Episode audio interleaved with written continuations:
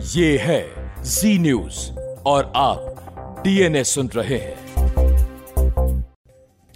अब हम आपको राजद्रोह कानून यानी सेडिशन लॉ के बारे में बताएँगे। मोदी सरकार ने सुप्रीम कोर्ट में दाखिल अपने एक नए हलफनामे में बहुत बड़ी घोषणा की है, जिसमें उसने कहा है कि वो राजद्रोह कानून की समीक्षा करेगी और इसमें उचित बदलाव करने के लिए भी मोदी सरकार तैयार है। राजद्रोह कानून अंग्रेज़ों के जमाने का कानून है और आज हम आपको यह बताना चाहते हैं कि जो कानून अंग्रेज़ों ने भारत की आज़ादी के लिए लड़ने वाले क्रांतिकारियों के दमन के लिए बनाया था, उन्हें जेलों में डालने के लिए बनाया था, उस कानून का आज़ाद भारत में आज भी कैसे दुरुपयोग हो रहा है? आज स्थिति यह है कि अगर आपने किसी सरकार के बारे में या किसी सरकारी फैसले के बारे में आलोचना कर दी, कोई गलत सवाल पूछ दिया तो आपके ऊपर भी राजद्रोह का मुकदमा चल सकता है। पत्रकारों पर इसका कई बार इस्तेमाल हो चुका है और खास बात यह है कि यह एक गैर जमानती अपराध है और इसके तहत अगर कोई व्यक्ति गिरफ़्तार हुआ तो सरकारें उसे महीनों तक जेल में बंद रख सकती हैं।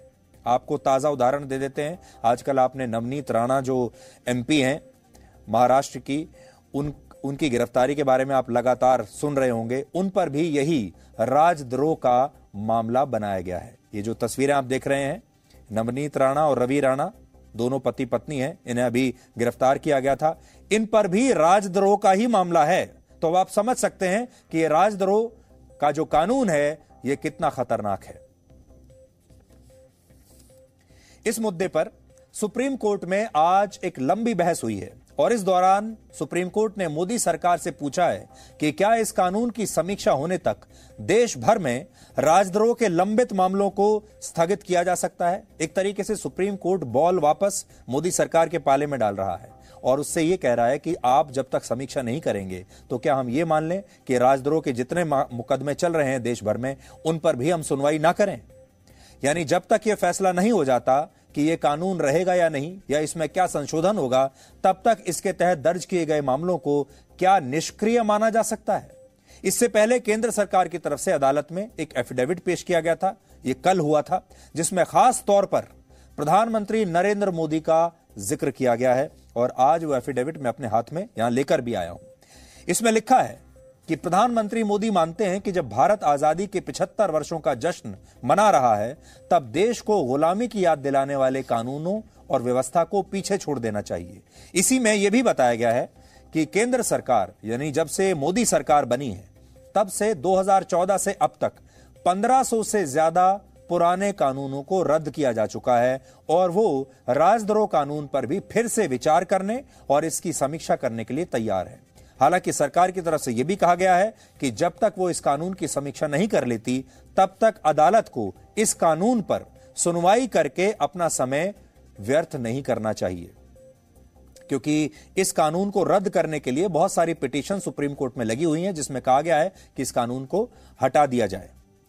तो इसलिए सरकार कह रही है कि हम पुनर्विचार कर रहे हैं, हम इसने में नए बदलाव करेंगे और तब तक आप इस कानून को हटाने को लेकर या इस कानून से संबंधित कोई भी अगर पिटीशन है, उस पर सुनवाई ना करें।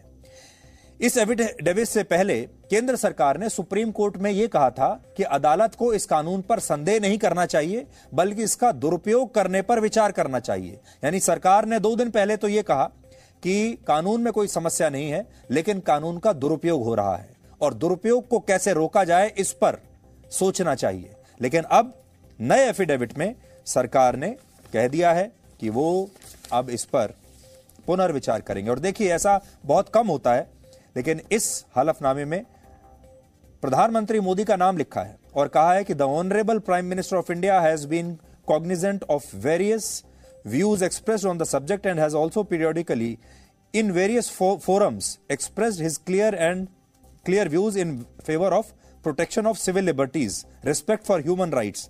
इस तरह की बात लिखी है। और फिर लिखा है the honourable prime minister believes that at a time when our nation is marking आज़ादी के अमृत महोत्सव we need to as a nation work even harder to shed colonial baggage that has passed its utility, which includes outdated colonial laws and practices. तो प्रधानमंत्री मोदी ने हस्तक्षेप किया है इसमें और उसके बाद यह तय हुआ कि इस पर पुनर्विचार किया जाए संक्षेप में कहें तो मोदी सरकार अब इस कानून में उचित बदलाव करने के लिए तैयार हो गई है, जो कि एक बहुत अच्छा कदम माना जाएगा, क्योंकि इसका दुरुपयोग बहुत हो रहा था। हालाँकि अब आपके मन में सवाल होगा कि क्या राजद्रोह और देशद्रोह अलग अलग होता है? क्योंकि जब भी ये कानून लगता है, बहुत सारे लोगों को ऐसा इंप्रेशन जाता है कि राजद्रोह और देशद्रोह एक ही होता है। तो ये कैसे तय होता है कि किसी व्यक्ति ने राजद्रोह किया है? इंडियन पेनल कोड में, यानी आईपीसी में, कहीं भी देशद्रोह शब्द का इस्तेमाल किया ही नहीं गया है। इसकी जगह सिर्फ़ राजद्रोह शब्द का उल्लेख है और राजद्रोह का अर्थ होता है सरकार और शासन व्यवस्था के खिलाफ किया गया विद्रोह। इसमें इंडियन पेनल कोड की धारा 124 ए के तहत मुकदमा दर्ज होता है और इसके तहत अगर कोई व्यक्ति सरकार विरोधी सामग्री लिखता है या बोलता है, ऐसी सामग्री का समर्थन करता है। राष्ट्रीय चिन्हों का अपमान करने के साथ संविधान को नीचा दिखाने की कोशिश करता है तो उसके खिलाफ राजद्रोह का मामला दर्ज हो सकता है। जबकि देशद्रोह का अर्थ माना जाता है, देश के खिलाफ किया गया विद्रोह या देश के खिलाफ युद्ध छेड़ना। इसमें आईपीसी की धारा 121 के तहत मुकदमा दर्ज होता है। तो हम आपको यह बता रहे हैं कि राजद्रोह और देशद्रोह में क्या फ़र्क है। हालाँकि कानूनी भाषा में ऐसे मामलों को भी राजद्रोह की श्रेणी में ही लिखा जाता है। लेकिन हम बोलचाल की भाषा में इसके लिए देशद्रोह का शब्द का इस्तेमाल होता है और बहुत बार इस तरह की जो भाषा होती है यह आतंकवादियों के लिए इस्तेमाल होती है कि इन्होंने देशद्रोह किया है। यानी किसी देश के खिलाफ जंग छेड़ देना। बड़ी बात यह है कि हमारे देश की सरकारें इस कानून को बहुत पसंद करती हैं। क्यों पसंद करती हैं? क्योंकि राजद्रोह का कानून कहता है कि अगर कोई व्यक्ति सरकार विरोधी बातें लिखता है या बोलता है या समर्थन करता है तो उस पर कानून के तहत मुकदमा दर्ज हो सकता है और इस कानून का दायरा बहुत बड़ा है। दूसरी बात यह है कि यह गैर जमानती अपराध है। इस अपराध में गिरफ़्तार होने वाले व्यक्ति को अदालत से जमानत लेनी होती है और इसमें बहुत लंबा समय लगता है और सरकारें महीनों तक आरोपी को जेल में बंद रख सकती हैं। भारत में राजद्रोह कानून को अंग्रेज़ लेकर आए थे, इसलिए इसे अंग्रेज़ों के जमाने का कानून कहा जाता है। पहली बार यह कानून ब्रिटेन में वर्ष 1661 में बना था।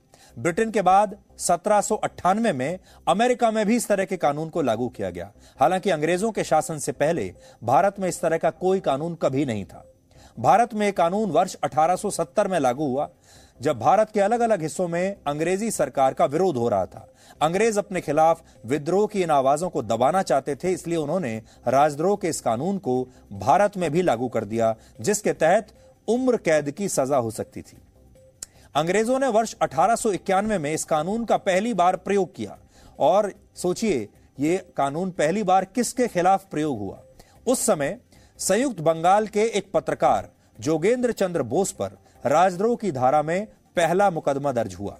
जोगेंद्र चंद्र बोस अंग्रेज़ी सरकार की आर्थिक नीतियों और बाल विवाह के खिलाफ बनाए गए कानून का विरोध कर रहे थे और अंग्रेज़ों को उम्मीद थी कि इस मुकदमे के बाद देश के दूसरे पत्रकार और स्वतंत्रता सेनानी विद्रोह करने से डरने लगेंगे। लेकिन ऐसा हुआ नहीं और अंग्रेज़ी सरकार के खिलाफ विद्रोह की आग इसके बाद भी शांत नहीं हुई। इसके बाद अंग्रेज़ों ने इस कानून को और ज़्यादा सख्त बनाने का फैसला किया। वर्ष अठारह में एक संशोधन के तहत यह तय हुआ कि अगर कोई व्यक्ति राजद्रोह के मुकदमे में दोषी साबित होता है तो उसे देश निकाला दिया जा सकता है। ऐसा भी कहा जाता है कि इसी कानून की वजह से भारत के लोगों में अंग्रेज़ों के प्रति नफरत और बढ़ गई थी, क्योंकि अंग्रेज़ भारत के लोगों को गूँगा और बहरा बना देना चाहते थे। वर्ष अठारह से 1947 के बीच राजद्रोह का बहुत दुरुपयोग हुआ। समाज सुधारक बाल गंगाधर तिलक पर दो बार राजद्रोह का मुकदमा चला और इनमें से एक मामले में उन्हें छह साल जेल की सजा भी हुई। बाल गंगाधर तिलक के अलावा वर्ष 1922 में महात्मा गांधी पर भी राजद्रोह का मुकदमा चला और गांधी जी पर आरोप था कि उन्होंने यंग इंडिया नामक पत्रिका में अंग्रेज़ी सरकार के खिलाफ लेख लिखकर लोगों को विद्रोह के लिए भड़काने की कोशिश की थी।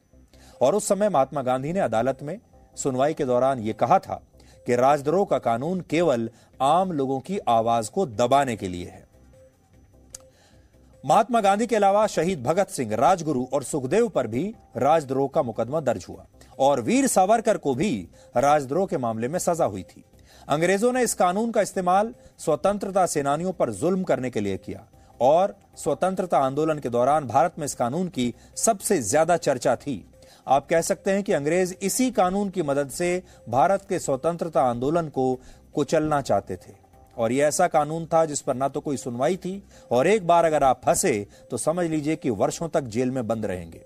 हालाँकि आज़ादी के बाद जब भारत की संविधान सभा का गठन हुआ, तब इस कानून को लेकर जो राय थी, वो काफ़ी बटी हुई थी। होना तो ये चाहिए था कि आज़ाद होते ही सबसे पहले इस कानून को हटा देना चाहिए था।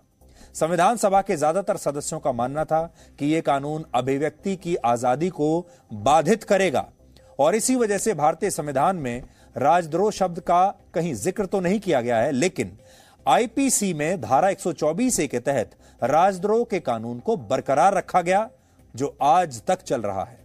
समझने वाली बात यह है कि आज़ादी के बाद देश की किसी भी सरकार ने इस कानून को समाप्त करने की कोशिश नहीं की। आज जितने भी लोग अदालत जा रहे हैं जो लोग अभिव्यक्ति की आज़ादी की बात करते हैं, जो पार्टियाँ, ये तमाम वो पार्टियाँ हैं जिनकी सरकारें इस देश में वर्षों तक चली हैं। लेकिन जब इनकी सरकारें थीं, तब इन्होंने इस कानून को ना तो बदला, ना इसे हटाया बल्कि अंग्रेज़ों की तरह इसका दुरुपयोग करते रहे, क्योंकि यह उन्हें सूट करता था। आज कांग्रेस पार्टी इस कानून का खुलकर विरोध कर रही है, लेकिन सच यह है कि कांग्रेस की सरकारों में इस कानून का सबसे ज़्यादा दुरुपयोग हुआ है। वर्ष उन्नीस सौ बासठ में भारत के भारत के उस समय के नेता केदारनाथ सिंह ने जवाहरलाल नेहरू की सरकार को गुंडों की सरकार बता दिया था, जिसके बाद उन पर भी यही राजद्रोह का मुकदमा चला था और उन्हें इस मामले में दोषी पाया गया। तब सुप्रीम कोर्ट ने इस मामले में सुनवाई करते हुए राजद्रोह कानून को संवैधानिक माना और कहा कि यह कानून बरकरार रह सकता है, लेकिन इसके कुछ दायरे तय करने पड़ेंगे। और केंद्र सरकार ने अपने मौजूदा हलफनामे में इसी आदेश का ज़िक्र किया है कि इसके दायरे तय करने पड़ेंगे। महत्वपूर्ण बात यह कि 2014 से पहले भारत में देशद्रोह से संबंधित मामलों का डेटा रिकॉर्ड ही नहीं किया जाता था। यानी ये काम 2014 में जब नरेंद्र मोदी प्रधानमंत्री बन गए, उसके बाद शुरू हुआ है कि जब कि इसका सारा डेटा रिकॉर्ड किया जाए कि कितने लोगों पर यह मुकदमा चला है। उससे पहले तो रिकॉर्ड ही नहीं है।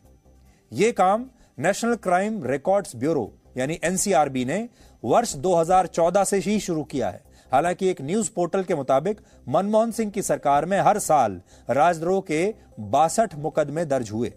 लेकिन सोचिए, आज वही कांग्रेस पार्टी राजद्रोह कानून का विरोध कर रही है और इसे समाप्त करने की मांग कर रही है। एनसीआरबी के मुताबिक, वर्ष 2015 से 2020 के बीच, यानी पाँच साल में, पूरे देश में राजद्रोह के कुल मिलाकर तीन सौ छप्पन मामले दर्ज हुए हैं।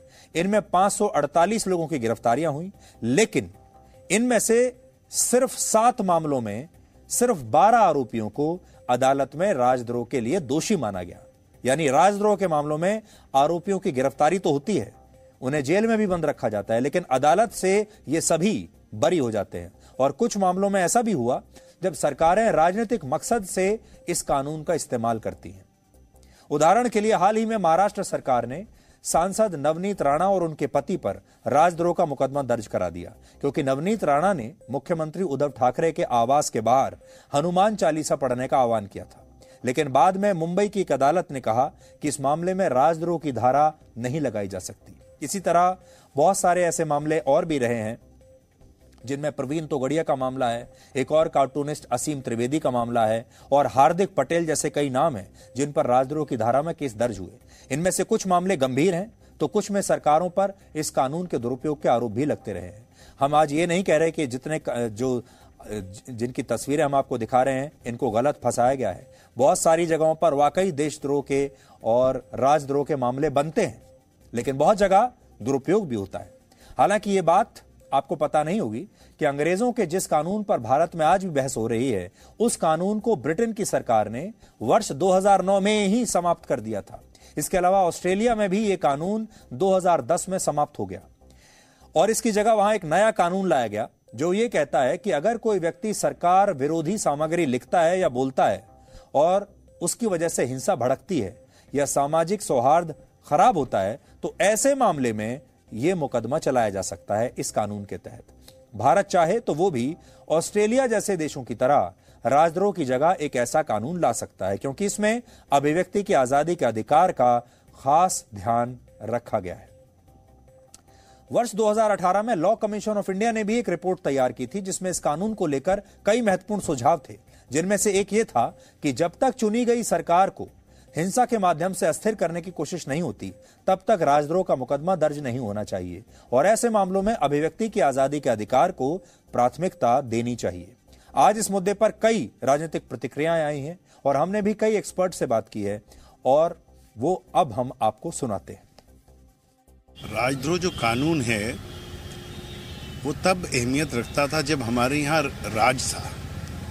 राजद्रोह का कानून उन देशों में लगाया जाता है जहाँ एक राजा है या रानी है जो राज करने वाले हैं, क्योंकि ये कानून तब लागू किया जाता है, तब किसी पे अप्लाई किया जाता है, जब वो राजा या रानी या राज से विलंबित होकर राज का विद्रोह करते हैं। और कोई चाहता नहीं कि हमारा विद्रोह हो। एक डेमोक्रेसी है हम, और इस देश में जो एक डेमोक्रेटिक रिपब्लिक है, जहाँ हमारा अपना संविधान है, जहाँ हम कहते हैं कि ये संविधान हम अपने आप को दे रहे हैं। और हम अपने हक अपना रहे हैं तो इसमें राजद्रोह कहाँ हो सकता है?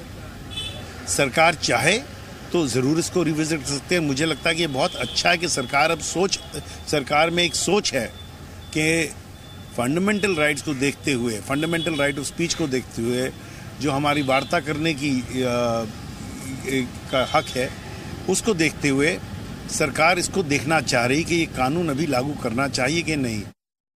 प्रधानमंत्री मोदी जी के निर्देशन पर यह निर्णय किया गया है कि सेडिशन लॉ जो हमारा देश में इस वक्त है, उसको हम रिकंसिडर करेंगे और री एग्जामिन करेंगे।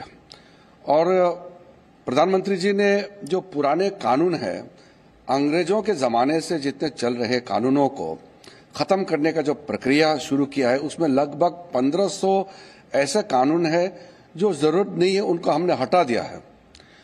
उसी के तहत सेडिशन लॉ भी पुराने कानून है, वो कॉलोनियल लॉ है एक प्रकार से, लेकिन आज के परिप्रेक्ष्य में उसको कैसा और किस तरीके से रखना है, इस पे री एग्जामिनेशन होगा रिकंसिडरेशन होगा, और इसके लिए हमने कोर्ट को बताया कि ये सरकार के ऊपर छोड़े और कोर्ट इस मामले में अपना समय व्यर्थ ना करे ताकि सरकार अपने तरीके से, अपने विजडम में इसको सही तरीके से जो भी बदलाव लाना है, जो भी चीज़, ज़रूरत चीज़ है, करना है, वो हम करेंगे। और ये हमने कोर्ट को बताया। कुछ लोग ये मानते हैं कि कानून को रखा जाए, मगर कुछ गाइडलाइंस ऐसी पेश की जाए जिससे कानून का दुरुपयोग ना हो। अगर ऐसा हो सके तो दूसरी बात है, पर मेरा और देश का ये मानना है और मैं समझता हूँ हमारा ये तजुर्बा है कि जिस तरह टॉर्चर को लेकर कस्टोडियल टॉर्चर को लेकर सुप्रीम कोर्ट द्वारा प्रस्तावित गाइडलाइंस के बावजूद भी कस्टोडियल टॉर्चर चलता रहा है गाइडलाइंस से देशद्रोह के कानून का जो दुरुपयोग है, खत्म होने वाला नहीं है। इस कानून का रद्द होना मैं समझता हूँ ज़रूरी है। अंग्रेज़ों के वक्त का ये कानून है जिसकी अब कोई औचित्य नहीं है। तो मेरा ये व्यक्तिगत विचार है as a libertarian as a as a citizen और uh, देश के कानून की थोड़ी बहुत जानकारी मैं रखता हूँ। मेरा ये मानना है कि इस कानून को जल्द से जल्द हटाना चाहिए। और मैं जो सरकार की तरफ़ से पहल हुई है ये जो बयान दिया गया है मैं उम्मीद करता हूँ कि जो रिव्यू प्रोसेस की बात की गई है उसको जल्द से खत्म किया जाएगा और उसका और नतीजतन इस कानून को भी खत्म किया जाएगा। मगर ऐसा ना हो कि रिव्यू की आड़ में यह कानून भी बना रहे और सुप्रीम कोर्ट भी अपना काम ना कर पाए, ऐसा नहीं होना चाहिए।